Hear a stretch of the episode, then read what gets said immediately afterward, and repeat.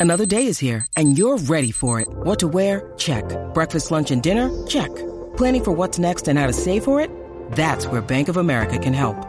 For your financial to-dos, Bank of America has experts ready to help get you closer to your goals. Get started at one of our local financial centers or 24-7 in our mobile banking app. Find a location near you at bankofamerica.com slash talk to us. What would you like the power to do? Mobile banking requires downloading the app and is only available for select devices. Message and data rates may apply. Bank of America and a member FDIC.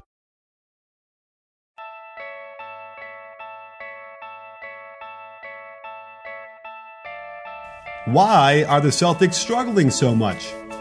Can Brad Stevens figure out the proper lineups? Does this all center on Kyrie taking more of the reins? The only question left is say it with me, you win.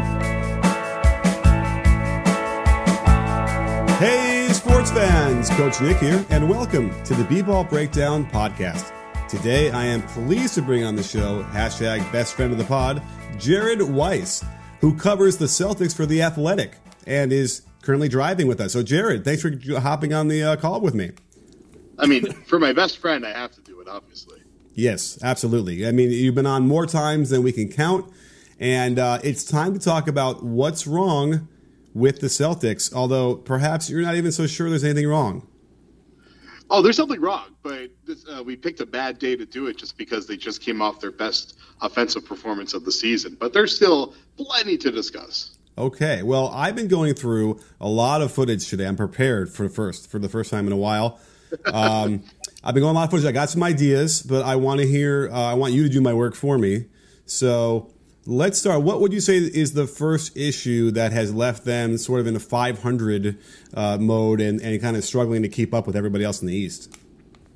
Uh, I think just their their offensive execution's been crap for the entire season, pretty much. So it's either been games where they're down 20 and they try to come back, or games where their fourth quarter offense is, is a complete mess and it just bogs down into kind of like reluctant isolation play. So they, you know, their net, like based on their net rating, their expected win, uh, Pythagorean win, like, like expectation is I think like a few wins higher than they really are. So they like statistically should be around like the eighth or ninth best record in the league, but they're down more around like 13 or 14. So I think a lot of it is just that they've generally been decent, but they keep putting themselves in really bad positions because they have fallen back into a lot of mediocre isolation play throughout the season. And Jaylen Brown and Jayson Tatum and Terry Rozier have been kind of like the three guys that have been looked at as the culprits for this because they, you know, those were the guys that were the stars of the offense last year. And things were like all the plays are really being called to revolve around giving them a head of steam attacking the rim and now they're kind of going for the most part at least especially tatum and brown they're kind of back into the similar role that they were in at the beginning of the season last year. But they've gotten a lot better as on-ball scores at this point who happen to be pretty ice cold and their moves haven't been working too well to start the season. So they're trying to do what they were doing when they were the focal points of the offense when really the offense is calling for them to be more just kind of a grab and go shoot quick uh, catch up or uh, spot up kind of player, and they're struggling to figure out how to make it work. But I actually think Tatum and Brown have been showing signs that they're getting back into rhythm over the past couple weeks. Brown got hurt, so he's he was out last game. He has he, bro- he basically busted his ass falling out of the sky, and he has a bruised tailbone. So he's probably maybe he'll play on Friday against Cleveland. I would be surprised if he played, just because what's the point of playing him in that, especially in that game when they're trying to get him healthy so he can actually have a good year. So I think they should hold him out of that one. But like they they're relying on the Marcuses, Marcus Smart and Marcus Morris, who have been consistent and I think pretty much locked into their roles and they're thriving in those roles. And when they put out you know five guys that really know their role, know how to execute, and didn't have any problems, any confusion on the court, stuff like that their offense really took off. So if they can kind of get that figured out, their offense is going to be really good, and they're going to go back to being you know a top level playoff team. Okay, well, lots to unpack. Um, End of speech. Yes, I, I was um, seeing. I, I was actually looking at the passes per game, and it's interesting because league wide it's kind of down. Like I think every team is sort of making less passes per game than last year. For instance, the Celtics being no um, different, where they are actually 21 passes per game lower than they were last year. So I kind of feel like what I'm seeing, yeah, is is a little bit less attack on the catch. Uh, a little bit less, you know, ball flipping around the, the perimeter, um, you know, a, a, little bit more is it, it, to the point where I'm, I'm, just confused by like how that happened and how a, a Brad Stevens offense can get bogged down to, to, to triple thread and ISO. And if you want to read some of the best analysis of the NBA, including Jared Weiss's fantastic coverage, you must check out The Athletic today. For less than three bucks a month, you get just about every great NBA writer offering up their content with no ads, no autoplay videos, and no pop-ups. They've also got you covered on every other major sport as well. You get access to more than 650 news stories published every week, and guess what? You can watch my videos there as well. Once a week, you can get inside Coach Nick's brain with my exclusive weekly series focusing on stats and X's and O's. So use my link, theathletic.com slash Coach Nick, and get 40% off the subscription price. Their app is awesome. I read some of the best writers there daily, like Sam Amick, David Aldridge, and Tim Kawakami. And then there's little old me on the video side. So head over to theathletic.com slash Coach Nick, get a huge discount on their subscription, and enjoy The Athletic. Well, I mean, there's I think there's a couple reasons for like the league-wide trend. I think one would just be uh, transition and fast break play is way up this year. Um, anecdotally, I actually I haven't checked the numbers to see if that's true. I'm sure I'm wrong, but I'll pretend I'm right for now. So that's way up, which means most likely less passes than you would have in a half court set. So that's not a huge surprise, but also that also means more possessions usually. So you know, give or take there. Um, more foul calls on off, you know, kind of like off-ball stuff because of the points of emphasis. So I'm assuming that free th- the free throw rate is probably up this year, which mm-hmm. means less plays where you're working the ball the funny thing is the Celtics haven't benefited for, from either of those trends because the Celtics get to the line less than almost everybody in the league. Wow, okay, as I'm speaking, the uh, Kyle Korver has reportedly been traded to the Utah Jazz. That's a very interesting move. Um, oh. We could probably touch on that later. But so I, re- I really thought Philly was going to get him because it seemed like there was so much momentum towards that. But whatever, we can tackle that next. Okay. Uh, you know, Utah, Utah, another juggernaut that clearly needs something to work, and hopefully that fixes it for them. But so, you know, Boston, they play at a really slow pace, which is something that them and the Jazz have been kind of doubling down on this year. I feel like, and that's going to mean less passes in total per game. But then, like, if you look at the way that their offense is working, last year they would just kind of run dribble handoffs from the elbow over and over and over again. They could do it three or four times on a play before they eventually get kind of the pick and roll look they want or the lane that they want. This year they've been doing it once or twice and then the ball gets to you know one of these guys that we mentioned before that's having trouble, and they just kind of dribble into a contested 17 footer. So that lack of patience has been an issue the entire season that I think is trending in the right direction. Sure. Yeah, you know, I was noticing that I did, you know, in my research, uh, a guy like Tatum is taking a, a ton of long mid-range shots and I started looking at them, and you, see a lot of sort of crossover, crossover, and it, I kind of got into trouble. You know, Drew Hanlen was you know texting me, letting me know that uh, he's he's uh, not necessarily that happy with me commenting on this on Twitter, but uh, I, I, even made the mistake, I guess, of saying he doesn't get by his man um, at all. Where the, the it's not really that he's getting by his man or not; it's that he is opting to do a step back 22 footer when he might have in a lane to get by his man. And I think that that's kind of curious to me since um, I might maybe I'm old school, but it seems like a lot of times if you have enough of that lane, you want to actually get to the basket. So have you noticed that as well? Yeah, well, I want to make sure Drew doesn't have a sniper pointed at me while I say this, but I think I'm clear. Um, so, I think part of what you texted me about this before. Part of the thing going on with Jayson has been that he's more committed to attacking the rim this year, and he's been working on bulking up his core and you know being more on balance, so he's better attacking the rim. But he still he still doesn't push through people he you know his footwork is so tremendous that I think sometimes he overuses his footwork and over relies on it. So he'll have a drive where he's able to get kind of like a rip through so he can get around the guy and then he starts attacking. But I feel like he wastes a little bit of time in trying to get around the guy before attacking instead of just trying to drive right through him and use the fact that as an offensive player you get the, you're allowed to initiate contact and force the defender to get out of your way. He isn't really playing that bully ball style that to Jaylen Brown's credit, I think Jaylen does a usually does a pretty good job with. And to Kyrie's credit, even though he's not considered a power guy, I think he does a great job with as well. And it's why he's able to get so much penetration. So I think if Jayson did that, it would open up even more room for a step back and it wouldn't force him to go into those shots that you're talking about that you know it always comes down to this question and something that i'm sure if kobe was on the show we'd have a very interesting debate about is is it a good shot if it, if you're amazing at it but it's a low value shot and that's something that like tatum and kyrie more than almost any player in the league really kind of pushes that question forward because those are two guys that specialize at hitting the highest degree of difficulty shots from relatively low value areas of the court. Right. It's an interesting uh, uh, conundrum, especially when you have a coach who is, you know, renowned for analytics and taking and not taking those kind of shots. And I was looking at some of them, uh, and like, hmm, could that actually have gotten uh, a step back to be behind the line on those moves? And not really, not the way where where he where Tatum is operating from. So it's an interesting uh, con- problem, and I think the the issue is you have to be so good on those shots to make them worth it. You have to shoot 50, I don't know, what is it, 55, 56% or so, something like that. It's not easy to do. In fact, you know, I, th- I did a video for The Athletic uh, last week talking about the mid range, and there's only like there's only like 15 players in the league that are shooting over 50% from the mid range.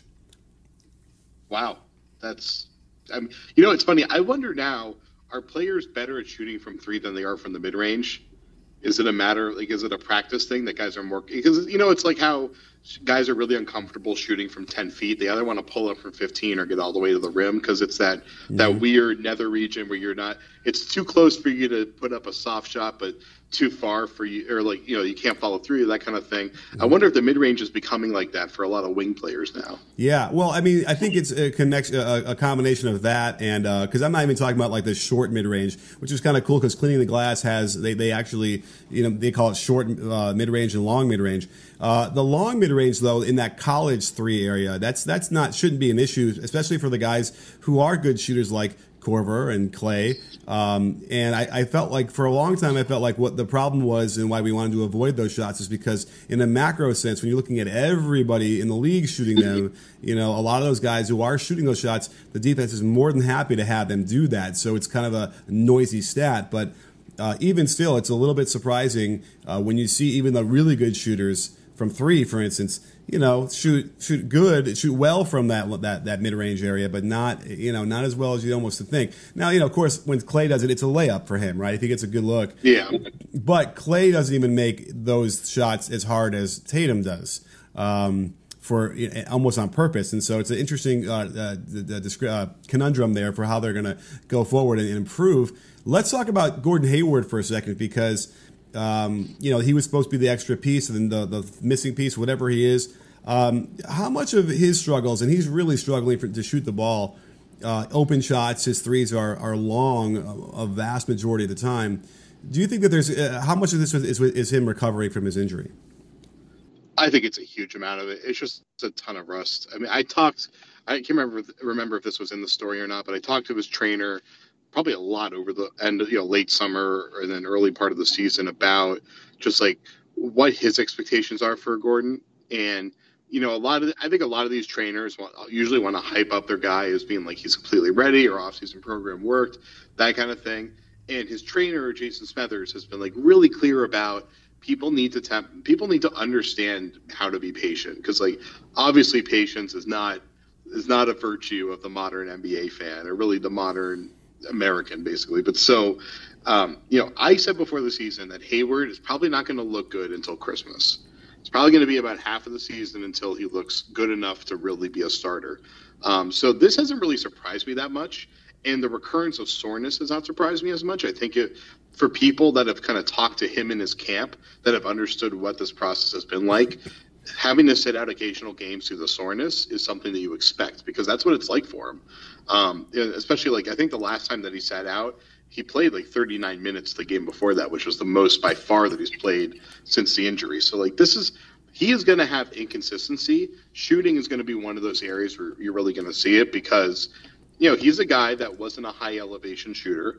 He was a relatively low jump set shooter who has like he doesn't have like a, a massive like he has a very, a very compact shot I would say. So most of his shot power comes from his core and his legs, and obviously right now his legs are a lot weaker than they were a year ago because it's like it takes you like eight months of playing before you really get your bounce back, and we can see when he tries to elevate for the most part, he doesn't really get that much off the ground. He actually had one steal where he picked off like a back pass and was able to get a clear break on his own, where he not only kind of blew by the guy and like showed some separation ability, but he got up there and he threw it down like pretty much normal as you would have seen him do it in the past. That was a huge sign because we haven't really seen very much of that so far. So I, I really do think that the shooting inconsistency is just that he doesn't have a huge sample size yet of being able to get out there and really get a shot off. He's still he's still learning his spots with this team. I think he looks more comfortable in the offense lately than he did earlier in the season. And especially in that New Orleans game, they found a way to make him a playmaker. He barely scored that night, but he was a good playmaker for most of the night. And they're still kind of toying around and experimenting with him, but I, I'm not going to draw any conclusions about where he's at until basically the start of 2019. Fair enough. And while it may take Gordon Hayward another month or two to get into tip top shape, you can look and feel your best right now by using Hims, a new wellness brand for men. The equivalent of long two point shots is letting your hair thin out and go bald. So get proactive and avoid the hair loss that 66% of men start to suffer by age 35. The solution? Visit forhims.com where you can take care of hair loss skin care, and sexual wellness. My hair looks thick, the skin under my eyes smooth, and the permanent smile on my wife's face are all thanks to Hims. They connect you with real doctors and medical grade solutions so you can avoid the waiting room and awkward exams in your underwear. Order now and you'll get a trial month of Hims for just $5 while supplies last. See website for full details. This would cost hundreds if you went to the doctor or pharmacy. So go to forhims.com slash coach Nick. That's F-O-R-H-I-M-S dot com slash coach Nick. And in case your ears needed help too, it's forhims.com slash coach Nick. Uh, and, you know, it's interesting because as I'm seeing a lot of these long misses, it's to me, it's not even the legs. It's just the his rhythm is off. He is not syncing up the timing of his legs, straightening into his jump with his arms going up, and it's off. And that just could very well be reps and game reps, and he'll he'll eventually find it. So you know, I don't know if he's ever going to be a lights out 42% three point shooter, but he I would imagine he'll get closer to the 38, 39, or, and then be reliable when he's open. They're they're, they're leaving I mean, him right now. I, I, I see teams rotating off of him even in the corner and and letting him kind of take take that shot, which has got to be uh, offensive to him. Well, I mean, it's on him to make him pay, and he's he's competitive as hell, so you know he wants to make him pay. And I can tell you, his his camp's goal is for him to shoot 41% three when he's healthy. Like that's what they're going for. So they think it's doable. I mean, he's a very clean he's a very clean shot, and he doesn't take a lot of bad shots. Like to his credit, his shot selection has always been pretty good. I think throughout yeah. his career for sure. Now, where you also see a lot of rust is dribbling. Um, there's been a lot of sort of bad um, dribbling turnovers I've noticed uh, into traffic and kind of off balance and loses the handle. Uh, again, a little bit um, of anomaly, and again, just more evidence of what we're talking about here as he gets back into uh, into his shape. Just FYI, his career three point percentage is 36.5%. Uh, um, you know, he had one year where he got to 41.5 so uh, on low volume. So you know, I think it might be a little bit uh, of a stretch to say 41 this year, but certainly, uh, you know, he, he should be again in that 37, 38, I would imagine. Um, let's talk about lineups real quick. I feel like that's a, another uh, the big thing that Brad Stevens needs to unlock uh, better is who is playing with whom. Uh, what are your takes?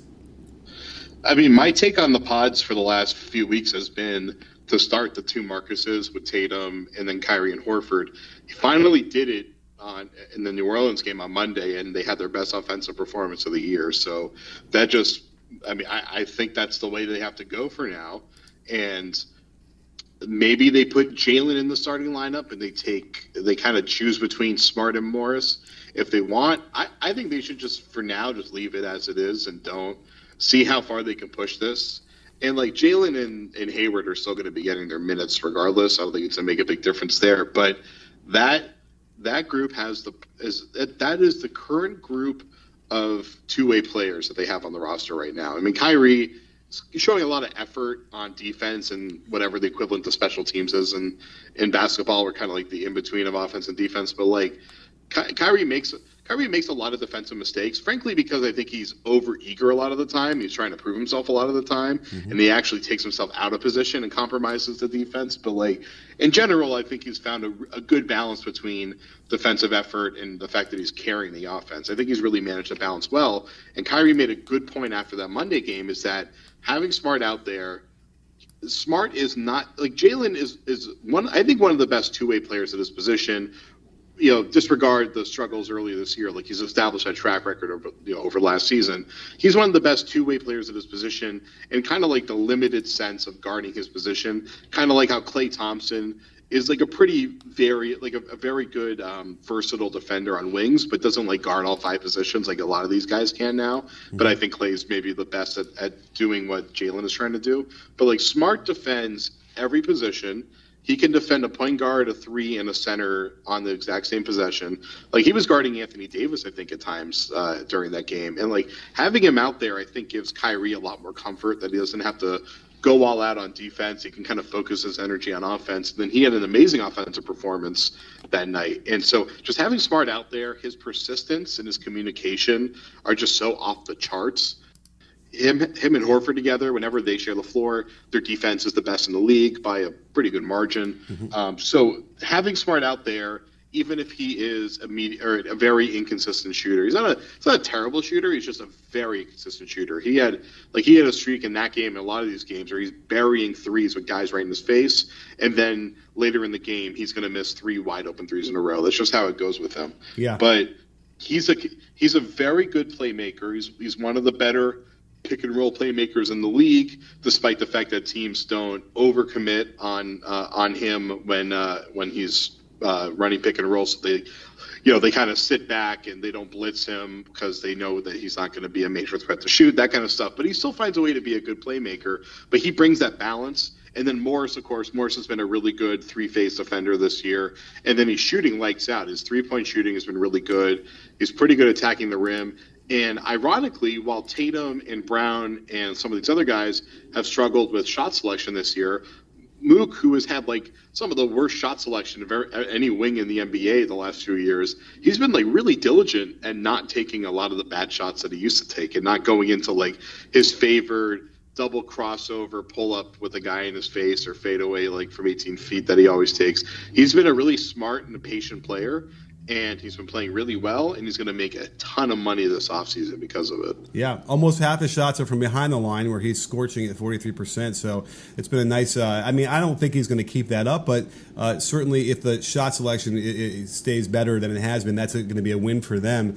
Um, I, I, just want to think that uh, as, far, as the key for the Celtics in their offense, it just seems to me that Kyrie needs to play uh, as the man. You know what I mean? That when when he scores 26 or more, they're five and two, and it just seems like they're a different team when they're not being like, well, I'm really good and so are you, so you try and do something, and then well, he's really good too. It just seems like when when Kyrie is in the fu mode, that's when they're playing the best, and then and somehow that he needs to just tap into that every night.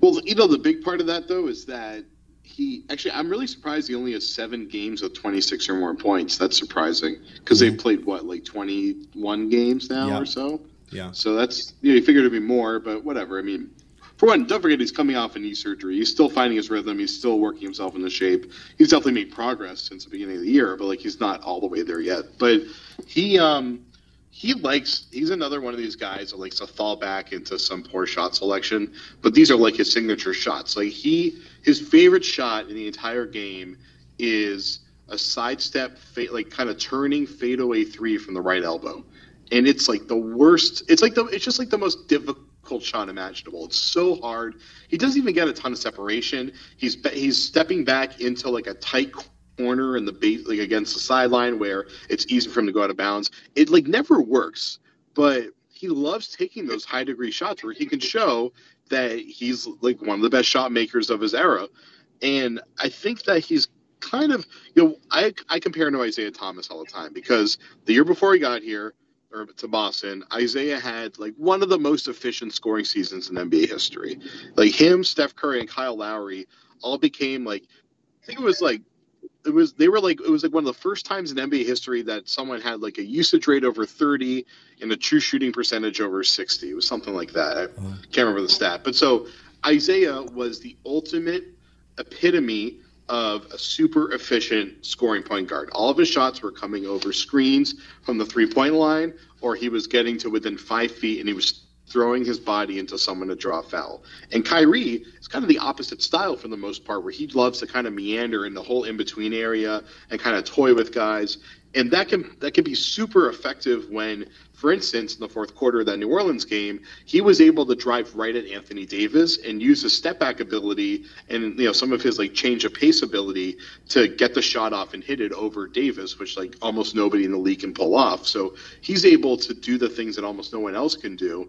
But I think Kyrie's starting to learn and get used to more and more that for him to be to win MVP, which like he can still turn it around and be a major MVP candidate, and for him to kind of achieve the level of greatness and have the team actually be a legitimate title contender, he's got to be more satisfied with being kind of simple and efficient and rigid. And we're starting to see a little bit more of that. And so I don't think it's necessarily about him taking 20 shots a game, especially because he has a lot of mouths that he's responsible to feed. And it's more important for him to keep all those guys satisfied so that they're all in a rhythm. And that's when they actually achieve that level of greatness that they're capable of that they've been so ridiculously far from so far. But he's got to take he's got to take satisfaction in getting kind of quick and easy buckets rather than you know pulling something off that's me that's uh you know gift worthy. Hmm. Well, okay, I don't know if I agree, uh, I, but uh, I hear you. I just don't think that it, that feeding the mouths that you mentioned is not really uh, been a thing for him anyway in his career. He's always sort of been a, a, two guard, really, anyway, and so that's why I like Marcus Smart out there because yeah. all of a sudden, and, and you know, I read somewhere somewhere today, and some Schmo wrote some article about it where he talked about how Kyrie off ball and setting ball screens was unlocking a lot of things. I wonder who that was. And um, and that I like that. Uh, you know, that's when I'm like, okay, which is in theory a little bit more that traditional, you know, Klay Thompson role for him or something. And that yeah. that to me, it makes me more excited than than him. Now, by the way, tell us like the issue. It seems like is that when he runs a traditional point guard role, they can blast him at the top of the key, get it out of his hands, and all of a sudden he's not part of the offense anymore, right?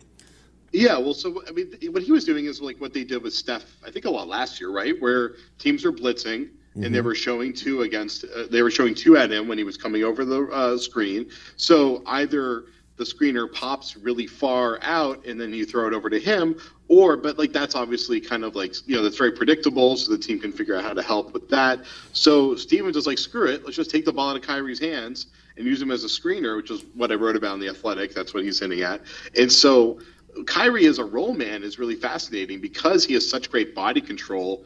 He can kind of get into like a, a, downhill sprint and you can slip him that pocket pass, which Smart and Hayward were doing really, really well in the fourth quarter of that game. And Kyrie can stop on a dime, he can pop and shoot from there, or he can keep going continue to play on. So, you know, whether he or Horford is the roll man, either way, the Celtics have the potential in the fourth quarter to have a really good distributor that can kind of shoot from anywhere, and that's what makes them, you know, so potentially potent. But I like that Stevens is trying to find ways, and frankly, I think Kyrie enjoys this of trying to mix it up so that Kyrie's not predictable.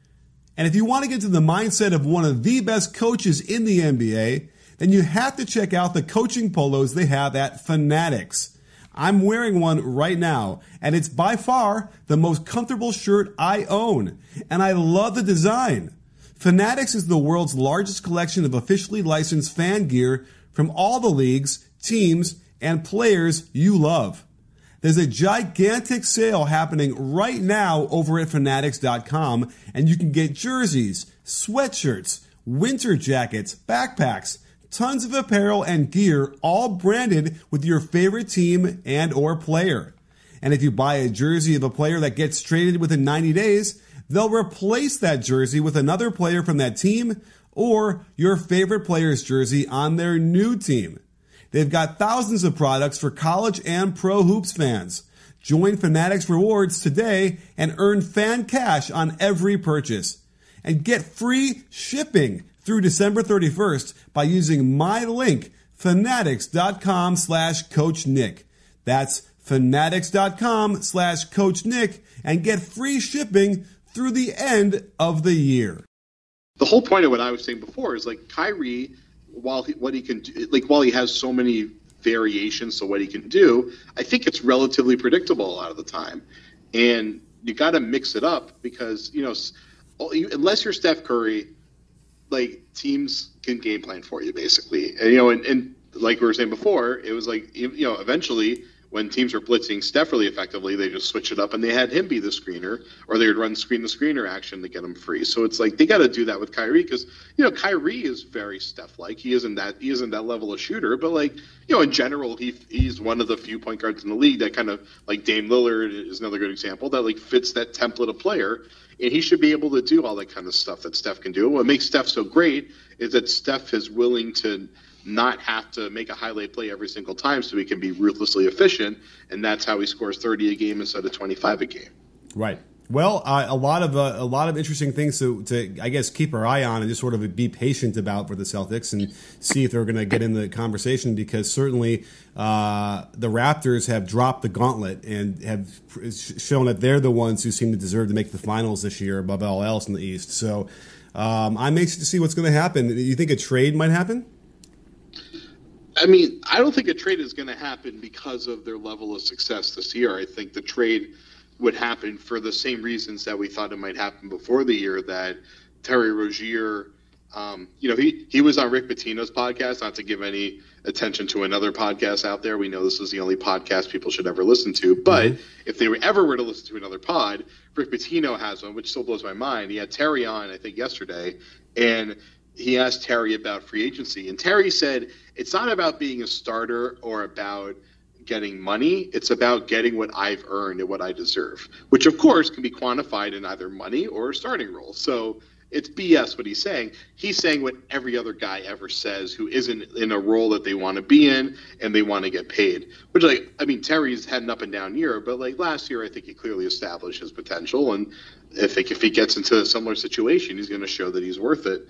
Um, you know, the Celtics, their their impetus to trade him is either one if he tells them you got to trade me because I'm not I'm to go get an offer from Phoenix that's to be way beyond what you're willing to match and I'm to leave next year so you should trade me now. Um, and by the way Phoenix I mean Phoenix was was trying to get him throughout August and September. I mean they they were negotiating they were throwing offers at Boston I think pretty frequently throughout that time period. This has been kind of reported already, but like Phoenix is trying to get Terry. They're trying to get a lot of point guards, but Terry is very high on their list of actually obtainable targets. And I think they weren't willing to put anything of significant value in the trade package, or at least not enough to make the Celtics do it because they know that they have the cap space that they could just give Terry a ridiculous offer in free agency. But so he's like he's he's the one guy who does it that like actually has the impetus to want to try to get out of Boston just because it's really affecting the bag for him. And obviously Marcus Smart, or not Marcus Smart, Marcus Morris was the other guy that you that we were thinking about that before the season. But right now he's earning that bag with the way he's playing for the Celtics. And frankly, Rozier um, can have the opportunity to do that. I mean, if Morris can pull it off, there's no reason reason why Rozier in 28 or 30 minutes game can't do it as well. But frankly, his play has been kind of inconsistent, and Smart's been playing so well that his minutes have been kind of down to where they were before Kyrie got hurt last year. And I think that's what's really concerning for him. Fair, uh, fair enough. Well, uh, do you have a 30 second reaction to the uh, Utah Jazz sending Alec Burks uh, and a uh, two second round picks to the Cavs for Kyle Korver? Well, I thought it was a, I thought it was totally reasonable before uh, the Burks part came out, but I'm really surprised that they that they're giving up on Burks now. But I guess they feel that they have enough. They like they already have enough talent there that there's not really much of a significant long term future for Burks. They already know that he's not on a good contract relative to what he can contribute. So if you can get off of that money, bring in Korver, I think it's pretty reasonable. Yeah, I mean, I, I think that it, uh, the Jazz clearly needs something. I don't know if Korver is the something or not, but they need something to, to, to straighten them out. Uh, I think uh, they, they've been struggling. It's worth another a video on them too. I think, but uh, it's interesting that the Cavs are going to now bank on another former Jazz player to finally achieve his uh, potential, um, and we'll see. Maybe maybe hey, that will work.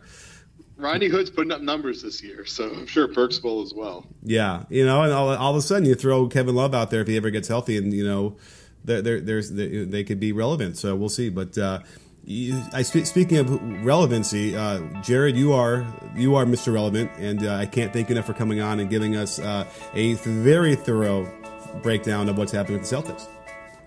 Love you, bro. Love you too. Uh, and don't forget, sports fans, at B-Ball Breakdown, we're not a channel, we're a conversation. You in? Are you in, Jared? Oh, I'm in.